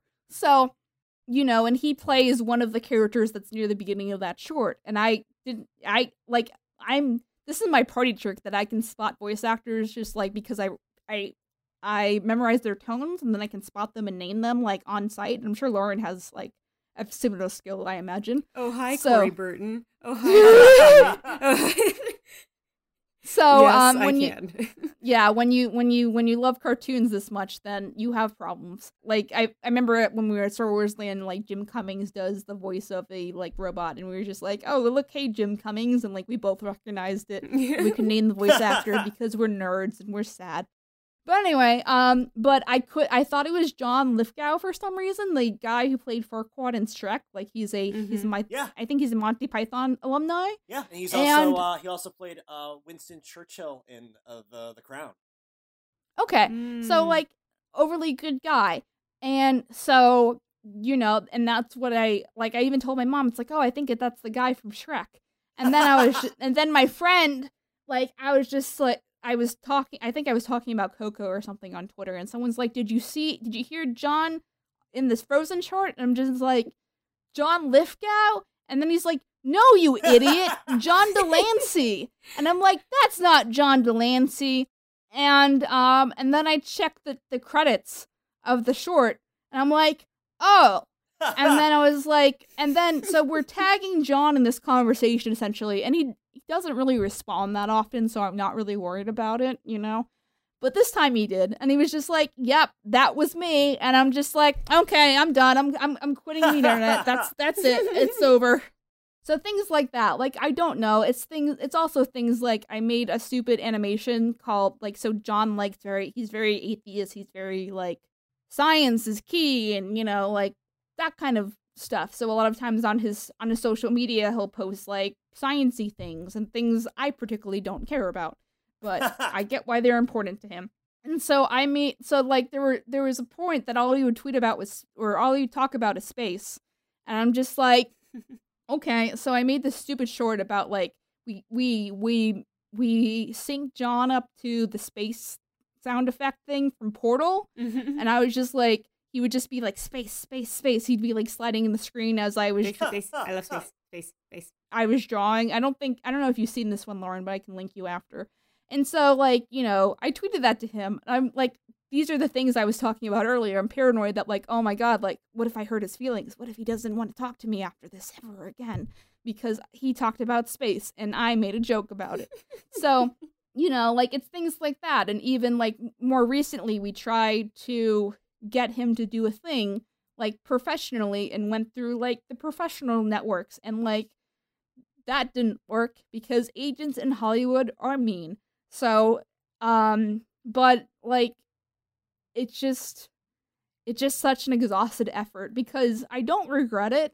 Um, at the end of the day, and I'm glad like he saw the video at the end of the day. I'm glad, you know, he likes me. I'm glad he makes funny faces at me sometimes when he sees me. You know, all that stuff. But at the same time, like, shit, man, this took a lot of work. like, this shouldn't have been this hard. Like, it's still really hard, and I don't even th- I don't even know if he if he knows I'm in LA yet. But like, you know, it's just it will probably just be another con where I'm vending and people like, oh my god, KP's here. Oh my god, John de Lancie is here. And then he'll hear like, oh, John de Lancie, did you know KP is here? She's in the vendor hall. And then people will say that. 10 times and then it'll be like fine fuck it. I'll go say hi to kp in the vendor hall because people won't shut the fuck up. And then like his star trek buddies are just like i don't i don't know what's going on. Like so you know so it's it's just things like that. So it's you know it's it's kind of a tricky road because like over the last year or two i've kind of transformed from the pony person to like a more professional like we're consistently doing stuff with industry talent we're involving them in the process Right. you know we're doing original stuff so you know but i want to be seen as kp the professional not kp the stupid fangirl that you know not Yeah. maybe stupid but kp the over eccentric fangirl that you know just just just keeps on talking to me all the time so i don't know that's that's that is the end of the story joe do you want to add anything and then lauren can talk about like a couple of things and then that that's the, that's it Cool. Yeah, yeah. I mean, you know, it is it is one of those things. I mean, you know, you're you're, you're the you talk, you know, but the, so the, you kind of ask the question about like, you know, should we meet our heroes? And I think the thing is that you know, the reason we ask that question is because we our heroes are our heroes because we get something from them. The reason we're disappointed when we meet our heroes is that you know we want our heroes to be something for us other than you know just human beings you know we want them to Mhm. be our mentors we want them to be someone we can look up to somebody who can actually you know uh, you know be either a father figure or a hero or a someone who's able to say oh i can be better you know tell us that we can be better and help us along our journey to being better people and um at the end of the day they are human beings and they aren't they don't exist for our needs they exist for themselves and they they they they aren't bigger than human they're they're they're just humans and you know the the you know uh it's you know your, your heroic efforts to sort of like say hey like let's get john de lancie to be my you know my mentor you know we're very long and very hard and you know it's one of those things where you know uh, people who are you know people who are in different sort of classes in society like the you know super in entertainment you know professional doesn't often you know the people who don't often you know become really super friends with people who are you know in a different sort of class in society. And that's you know sort of uh, the way it normally works and you spend a lot of time trying to break through that and that's great. Um it's also not terribly surprising like it could have gone either way and you know it, it's not gone that way right now and i think that one of your you know uh, you're taking that and saying okay i'm going to be a professional. Like i wanted to get his help to be a professional i wanted him to be mentor that but i saw i can do that on my own and then when i do get there perhaps we can have a a professional relationship as equals i think is a great thing and that's very healthy and very constructive to do that and you know and john de lancie being you know having him as your hero and inspiration from afar was a valuable part in that you being able to do that and it would have been great if you've been able to break through that ceiling uh, so he could be have been the mentor for that but um, it's also going to be great when if you ever uh, get to be have a relationship with him as equals and even if you never do it's great that you were able to do this on your own and you know that's that's that's that's the way it works sometimes and your journey was not your journey was inspiring and exciting and cool even though it didn't turn out quite the way you wanted and so i was glad to be able to sort of watch this and see you grow as a part of this whole process uh, i feel very privileged about that to have gotten to to watch you grow and develop and become someone who's a very strong mature um, loving caring uh, person um, uh, as as you as you you always had that in you and seeing you develop into that and starting this podcast even uh, something I very much you know appreciate and admire. Yay compliments I'm good at that. I, I can I can I can do this all day. Don't ask me to because it's like after midnight now, uh, so it's the next day. i'm But I can do this all day. before Lauren takes it away, which is some like um a couple of much shorter stories than that essentially. But I think at the end of the day, like like there are two things to take away. That a these are people too, so like they Joe's right. They don't exist for your needs. They are forgetful. They Yeah. you know if they're at a convention, they're there to do a job, which is to sign autographs and meet the people that are paying to see them. And you know, that's it. And it will just depend on the individual if they want to do things like hang out at the bar afterwards or hide out in their hotel room until they are needed for another thing or take old man naps. All of those things. Like, I think it would have been a much harder thing for me if I didn't realize that. Like, he, he, Yeah. he is actively not doing this thing on purpose. Um, but at the same token, he's not actively trying to understand that much either, which is is frustrating too because like I'm like he's old. What else is he doing? You know, he's just like all he do- like all the old Star Trek actors do is just like conventions unless you're Patrick Stewart, and then you get to do whatever the, the hell you want. Um, you know, essentially, but like you know, like and like I think, I think the um, Jonathan Frakes who plays Riker, like the only thing that he's like he directs now, and the only thing he got noticed for in the last couple of years was um that that stupid meme where um that that's fiction, that's false, you know, whatever. Huh. So, like things like that. And, you know, I think if John was not an actor and he had a different part of the, the process where he was a writer, he was a producer, he was not someone who is, you know, privy to the public just kind of being weird about them, especially like in, in Star Trek where that is a thing that happens a lot. You know, I think the story would have been much different. And like, you know, I think if it was a Canadian actor, which most of the cast of Pony are Canadian, and they are not like up to Star Trek levels of dealing with people, then I think as well it would have turned out differently. You know, I have, you know, a lot of good relationships from from with professionals that have worked on the Pony Show. Um, you know that just be, because they're not actors, they're it's it's easier not not accessible is the is the right word, but you know they're they're they're not as protective with um with themselves because they're you know they they generally trust people. Shout out to Nicole uh, Dubuc, she's she's the best. You know, like thing like other things like you know like I've I've babysitted Nick Confalone's children before several times. Who was a writer on Pony, and he you know and wrote some Discord episodes and like um Mitch Larson, like sometimes if he cares, we'll go get drinks, and he's bought me drinks before, and like we'll hang out, you know. Like it's just, it's just, it's just like aggravating, and I and I and it's frustrating, and like I think at the end of the day, I haven't totally given up. Like I think it's in his, it's in his capabilities. If we sit down and have a conversation and be like, okay, like maybe like there is a project that you know, I can pay him for or something like that. Or maybe there's something he wants to do that involves someone who knows how to internet because he does not how know how to internet very well. um, but I'm also not dependent on this this relationship to to reach my professional goals, which is I think a really important distinction. And you know, like it's at this point like as soon as COVID's over, you know, like he does a lot of cons. I I'm doing a lot of non-pony cons. Like doing a con that we're both at is probably inevitable. Like what I've described is probably inevitable because that's how it always happens. And you know, like whatever, you know, I'll will, I guess it will happen when it will happen until unless he dies first. So you know. oh, knock on wood, that doesn't happen. Don't say that. knock on wood. Don't get COVID. yeah. Yikes. Okay. But yeah, you want to talk about Butch, Lauren? Like a very small tidbit? um, I can talk a little bit.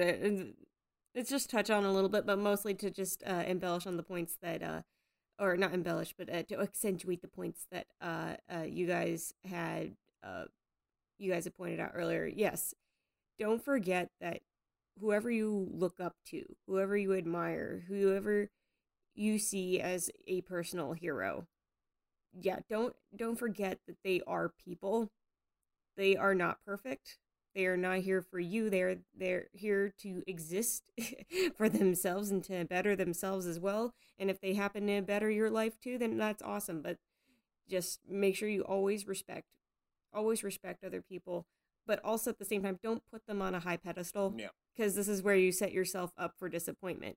Disappointment is rooted in your expectation of something being better than than what you got. Mhm. And if you're expecting, you know, the the greatest experience you're expecting to be best friends with somebody, sometimes sometimes it happens. Sometimes you can.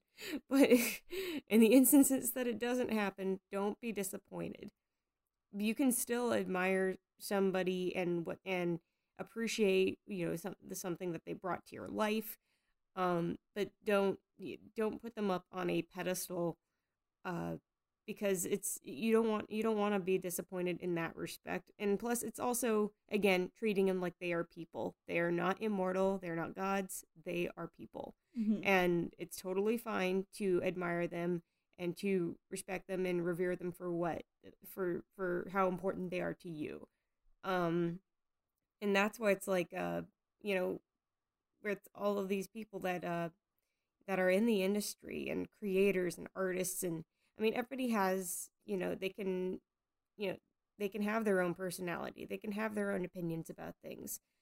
And um and it's up to you if you let that, you know, affect your judgment of them, I guess you could say. Um and your perception of them. But just uh I guess it comes down to whenever you meet somebody like that, uh, yeah, just be respectful and um, because at the end of the day, it's just like with John de Lancie. He's he's a guy. He's a normal guy. You know, he goes around He with an agent vote. at conventions, but he's still a normal guy.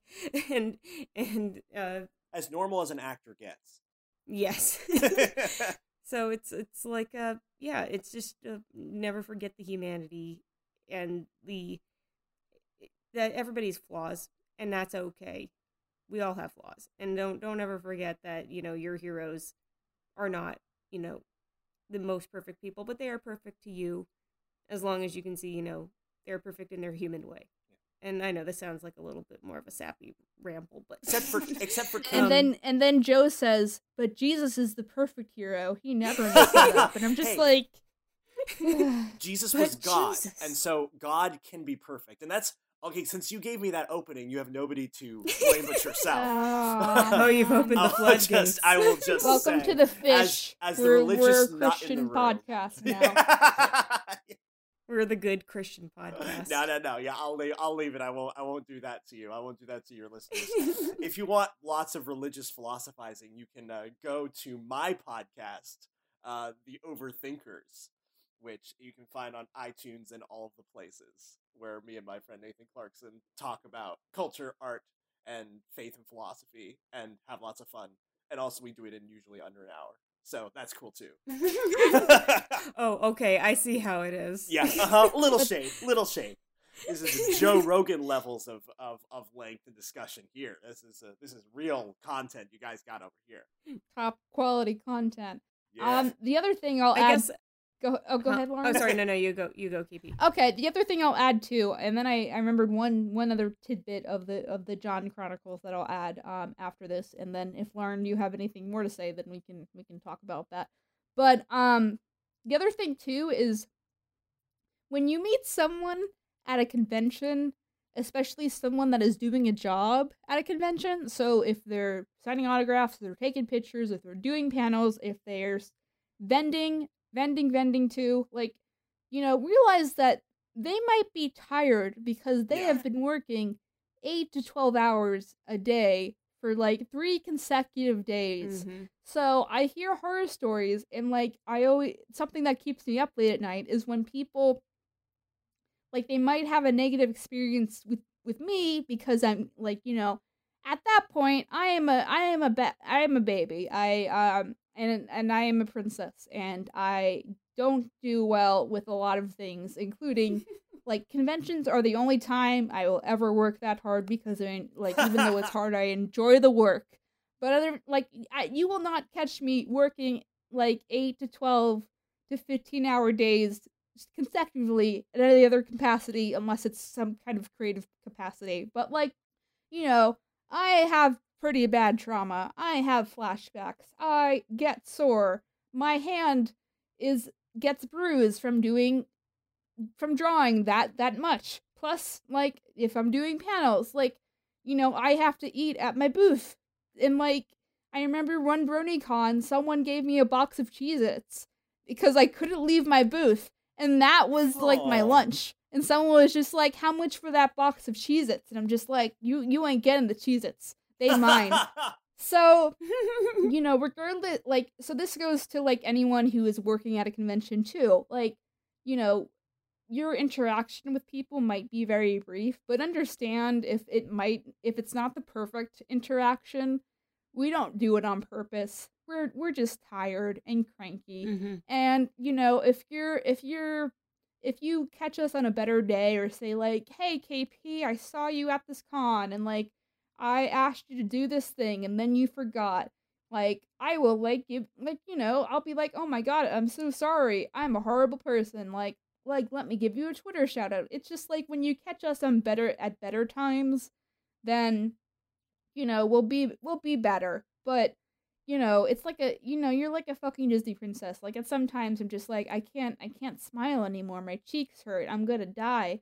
So, you know, and I if I'm grumpy, I will show it. And John especially if he's grumpy in general, um he will show it. And he when he's grumpy John, he's very scary. Um one time I heard he got drunk um at one of the cons and like he was there was an Uber driver there and he got really mad at the Uber driver because the uh, Uber not to get political but the Uber driver is was a trumper and he is not and he yelled at him a lot and I wish I was there to see this. So but I was not. Alas. Oh well. um but yeah like keep that in mind cuz I I personally feel bad a lot of the times between that and people not really understanding like what what like understanding me as a person more. They just like hear things or hear what what other thing says and you know whatever. So i you know i don't know like we don't mean to do this and we are sorry but like i re- like that's the worst the worst part of conventions is like if there's someone who you like you never know who you might disappoint and then they talk about it on twitter later and i'm just like i'm sorry i'm sorry i had to go get lunch. I love you. So you know. Um, and the other quick story I have, real quick, is um, I think in between like the three cons and the one in California, um, there was another time where I won't go into too many details, but um, John was pretty sick at this con for the whole consecutive time. And I was like, this is maybe like a month or two after like I got confirmation he saw the video. And I had planned um so my new video called or at the time, um, a different perspective where we take Discord as a character and this animation and we like make a little episode about it and you can go watch it if you want. It's neat. I like it. But it was premiering at this con and with the hopes of John like going and seeing it and being like you know being like that's neat Rachel you get a gold star and I'm like yay so you know that was kind of the attention going in plus the whole um the whole um words are hard plus the whole video thing you know i'm just like okay now that he's seen the video like he has to get it at this point like i don't know what else to do so he like that was another instance where you know his but his he had a st- schedule conflict and his agent was like re and john's like no this is important i'll i'll i'll i'll, I'll get it and then and then that's how he watched Despective. And then I got a card in the mail that said, John liked your video, a smiley face. And I'm just like, yay. So, you know, you're still understanding that these people are human, but like John will still do things that, to my benefit, essentially, a lot of the time. And that makes me feel warm and fuzzy. And it gives me hope that, like, maybe one day we can have that professional relationship. But, like, you know, like that was very out of his way to do. Um, there was another thing. There's another thing in there that I was gonna say, but I forgot. Um, I think I think that was it. So yeah, he's he's relatively pretty cool, but I wish I wish there were more. You Joe, you remember when I told you that story, right? Oh yeah, yeah, one hundred percent. No, that's again, that's that's one of those one of those stories about like that. That's you know success. Like oh, you sh- he got to see something that you made, and that was really that really made you very happy, and it was really great. It was great that that got to happen. yeah and to let it to have it affect Mhm. like another decision early Yeah. on and it was and then it was like you know some someone had the thumbnail from the video that they they wanted to get signed by by both of us and so she like things like she told me like the girl that got it told me it's like oh i i gave to john and he said ah and i'm just like he really does love me after all Aw, so, you know. And like there's there's there's posters of like someone made a space pirate print and then we both signed it and you know, like stupid stuff like that. So I wish things would happen faster, but at the same time there's worse people to pick for heroes, you know, unless they're Oh, just like a a general like me too asshole yeah, Um, yeah. grade A asshole, then the majority of people are relatively nice. Just like try not to have too many expectations, and if you want to work with them professionally, like know how that works too. Like they, there's a there's a union that, that that's a thing, and a lot of people can't do non-union things, and you know like you can't make your fan fiction into an episode of something that someone works on because like you have to be in the union to even do that. That's not how it works. So Oh, know- that was the problem. Okay. yeah, I'm sorry, we can't, we can't, we can't, can't do it. So you know, that's that's that's a whole different ball game essentially. But you know, for advice and especially social media is a good way to feel people out if they respond to you. And there was even a question earlier, Mhm. um, I got earlier this week where someone was like, "Man, KP, do you have any advice? I made these this fan art for these YouTubers and they won't notice me." And I'm like, "Dude, um, so I think the problem there is that you made this fan art because you wanted to be noticed, not because Yeah. you did it for the sake of doing it. And creators can smell that, you Yeah. know, and you know, it's it, it's almost disingenuous because you're you want you want something in return for your efforts and it like then you get disappointed when things don't happen and you know, I think that's that's the key is that you got to make sure that you have healthy expectations with all this stuff and you're not doing anything for attention. They just kind of happen to be there and you ask them about it and then, you know, it's hard, trust me. I, I like I know it's so hard. Like I had one time Okay, we should I should stop talking. I've been talking for too long. But one time I'll keep it short. One time I went with Mono, who is my friend, and we went to a panel and Lauren Faust was there and there was only like 40 people. And so Lauren was like eating co- drinking coffee and eating donuts and Kat was like, "Oh, I'm scared." And I'm just like, "Should I say something to her?" And I'm like, "Mono, if anyone understands about meeting senpai, it's me, but you I can help you. You got this." And then I did and then everything was ha- happy. Okay. Is is that the podcast? Did we do it? Sounds good to me. I think we did it. Yeah. So- have anything to add, Lauren? Uh, I guess my own very, very. I'm, I'm gonna try to keep it really brief. Like for instance, I, I like as KP brought up, you know, in what we have kind of sort of mentioned in previous podcasts, is uh, I have worked with uh, Butch Hartman in the past, and um, and everyone goes, ooh, whatever. Honestly, it's like after having known him and worked with him, where he has spent pretty much full days in the office with me and my team, uh, pretty much being our mentor and being our like a creative consultant. Um, he has been nothing but gracious and nothing but nothing but kind and extremely helpful and very wise. And so he has a lot of wisdom that um to impart upon people who will listen. So it's like uh and at the same time he is also just totally chill, totally normal. It's just like it so after having personally known him and worked with him, it's it was funny because I remember I I think maybe I've shared the story on how I initially met him on the podcast. Maybe I can't remember. Uh, briefly on that. Uh, I again I'll keep this short. Um, was um was in um School will end eventually, children. it's it was in 2017. I was at the Nickelodeon animation lot uh, at the studio in in Burbank. So uh, not you know it's uh, you know n- n- you know for the locals y'all know y'all know where I'm talking about by the water sanitation plant. Anyway, um It's a big water sanitation plant too. the big yep and by the Holiday Inns. Anyway, um Two Holiday Inns. the two yes but um but yeah so i was on the lot visiting with friends uh earlier that day and right as i'm leaving the lot i see this guy he's uh he's got his back turned to me and he's um waving these people off as they're entering the elevator at the parking structure that they have there and so i'm crossing the courtyard and i see this happening and as the door closes i see this guy whip around and immediately i'm like if a whip around could smack me to the ground it was that moment right there when I'm just struck by immediately going, You're Butch Hartman. and he was totally, totally chill. And he's like, Yeah, that yeah, that's me. He's like, What's your name? And so he immediately just like warmed up to me and extended his hand for a handshake. I introduced myself. We talked for a couple of minutes in the courtyard.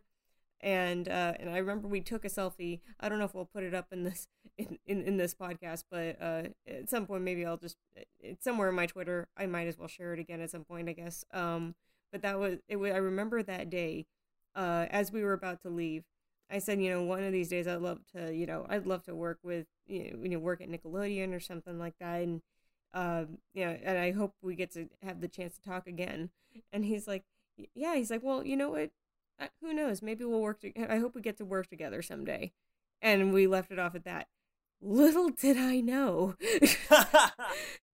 um, that basically two years, like two and a half years after that moment, is when I is when he walked into my offices, and uh, and we and we reconnected, and so it was uh, so I thought that was really cool, uh, that he came in to even help us, and so um, and again I was I was almost like back to the jitters of oh gosh it's you know it's it's you know it's Butch Hartman, and I'm like you know grown up with his work and love his art style. And i'm just like what do i do? And then him being totally normal human.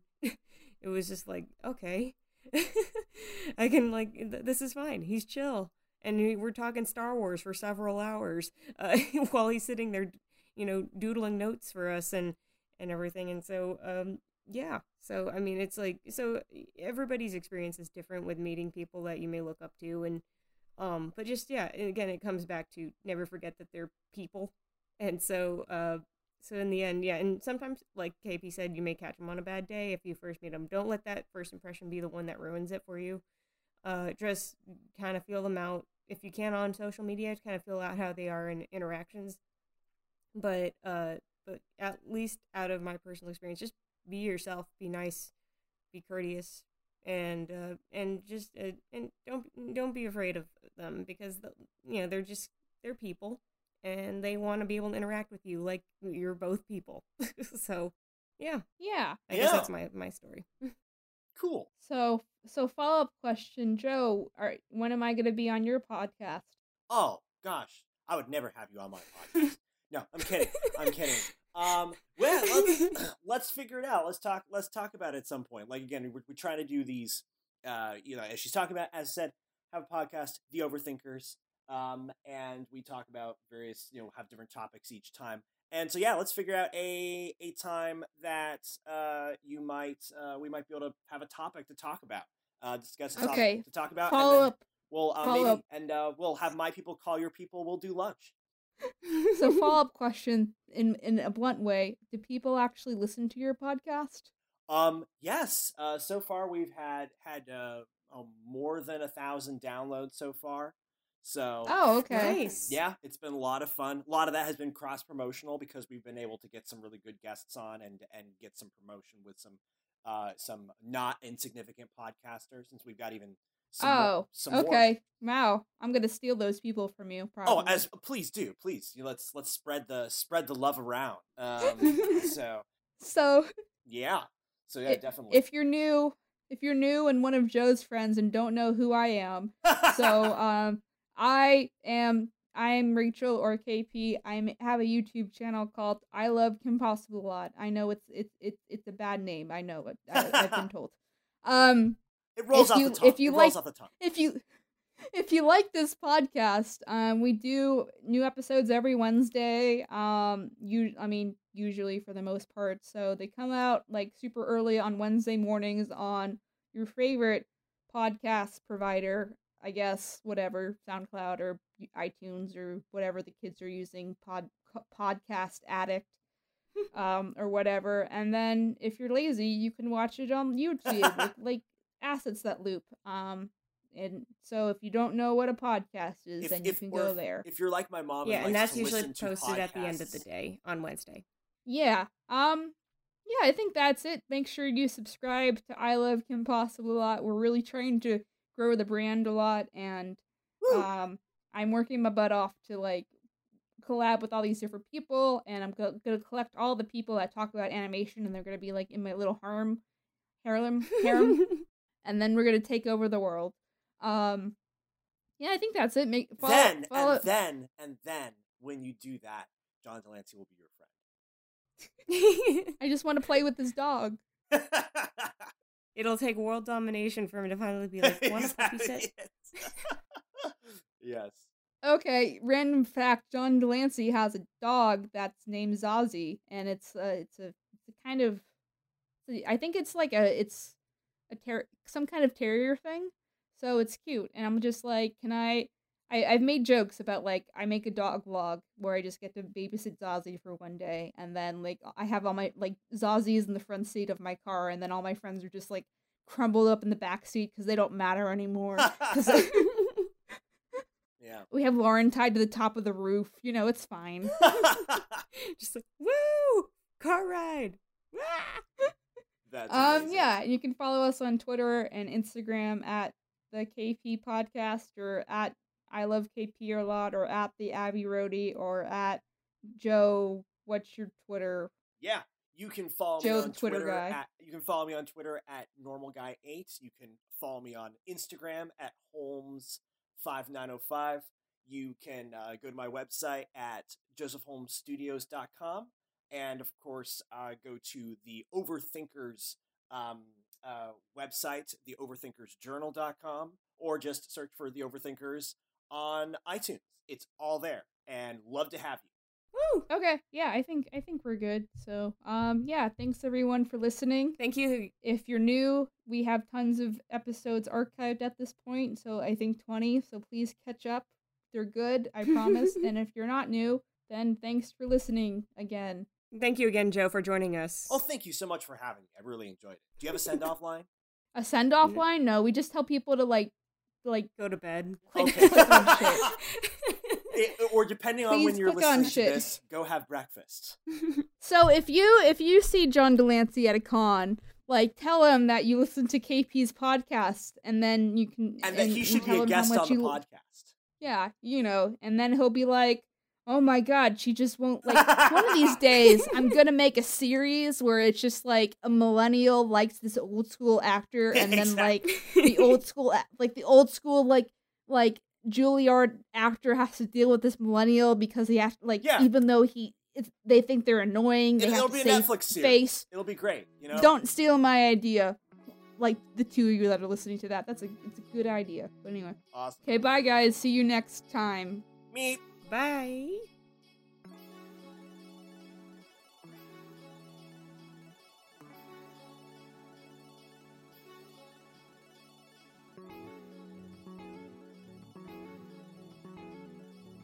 Thank you so much for listening to Animation Communication on YouTube, Spotify, or your favorite podcast provider. We are really hoping this show makes a difference in how people view animation and media, as well as giving and providing advice for people all over the world who like or want to join the animation or media industry. If you liked what you heard, please remember to subscribe and rate those five stars, as well as tell your friends. Don't forget to subscribe to our main YouTube channel, I Love Kim Possible a Lot, and turn those notifications on. My name is Scribbler, and you have been listening to Animation Communication.